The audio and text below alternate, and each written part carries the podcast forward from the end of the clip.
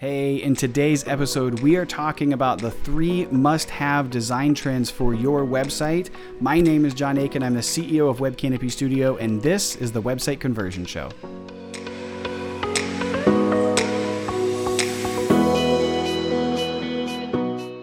Hey, what's up, everybody? Thank you for tuning in today. Uh, fun fact before we get started into today's topic today, as of the date that I'm recording this, it is Web Canopy Studios' 12 year anniversary. It's 12 years since we started this company. Uh, and we started that company um, 12 years ago as a website development company. That's what we were doing. We were doing lots of little WordPressy websites for restaurants and small businesses and, and local companies and so on. And um, it's just been really cool to to see the evolve evolvement evolution to see the evolution that the company has has gone through um, couldn't be more proud of the team and and the people that that work here just absolutely blown away by the talent and the creativity and um, just the amazing amazing stuff that they bring to the table. It is far and above anything that i could have comprehended uh, thinking about starting this company 12 years ago and quitting my day job.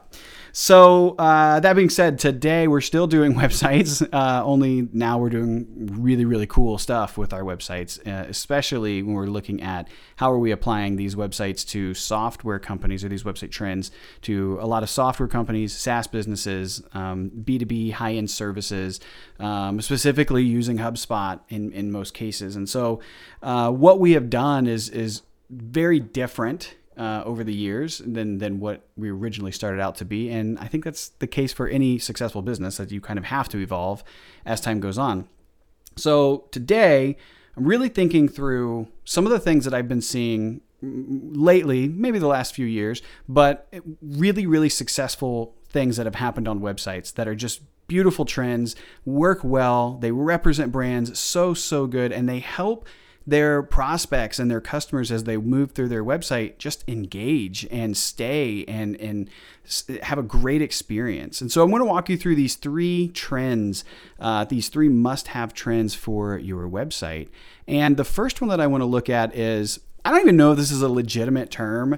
It is what I say all the time when we're having any kind of design discussion inside of our company and we're doing like internal critiques or reviews or hey, can you take a look at this?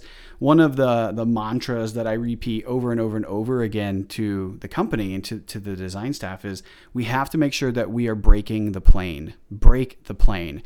Not plane like what you see up in the sky uh, we're not doing that, but break the plane as in the different sections as you move through the website.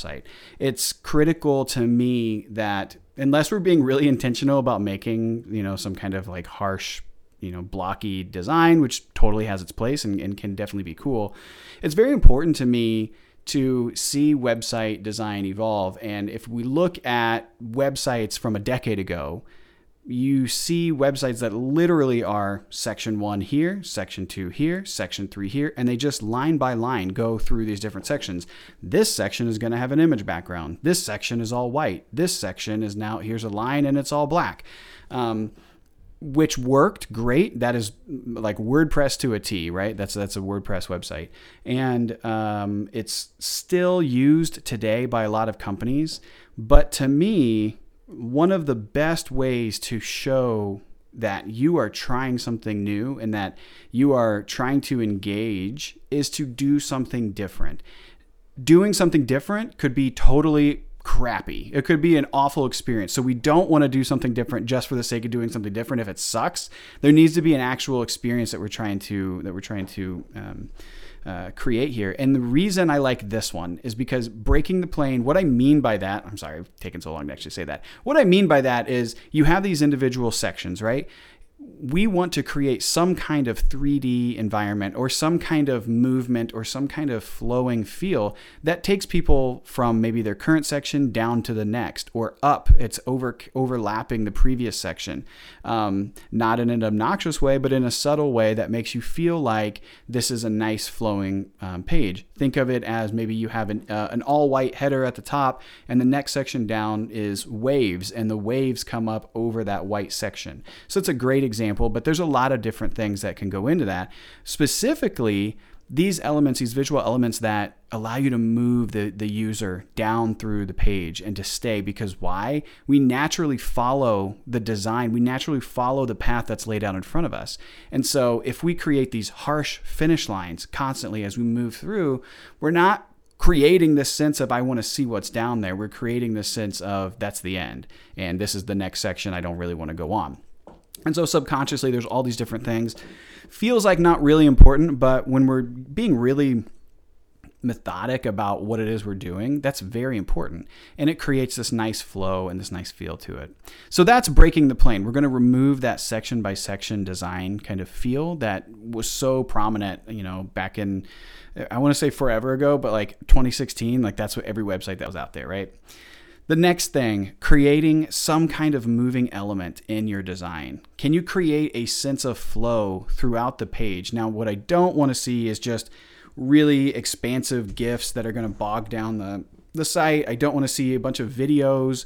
I mean, there's a time and a place for them, but when I'm thinking about moving elements, I'm thinking about subtle design characteristics that might sit behind um, major elements of of the the website that you're looking at. So major sections having almost off color floating objects. I call them floaties, jobbies. I don't know what they're called, uh, but just cool little abstract things that can help move. And, and perhaps as the site moves, those floaty, jobby things are moving too. They're floating up, they're floating down. But moving elements also create a sense of focus and a sense of what was that? Where am I? Is this the right place to be? Like, but in a good way, not in a bad way. We're following the movement, we're seeing what's happening. And so I want to create moving elements in every website that that I'm a part of because I think it's important and I think it really helps showcase what it is that that uh, we want people to do on that site. They're going to follow that movement, right?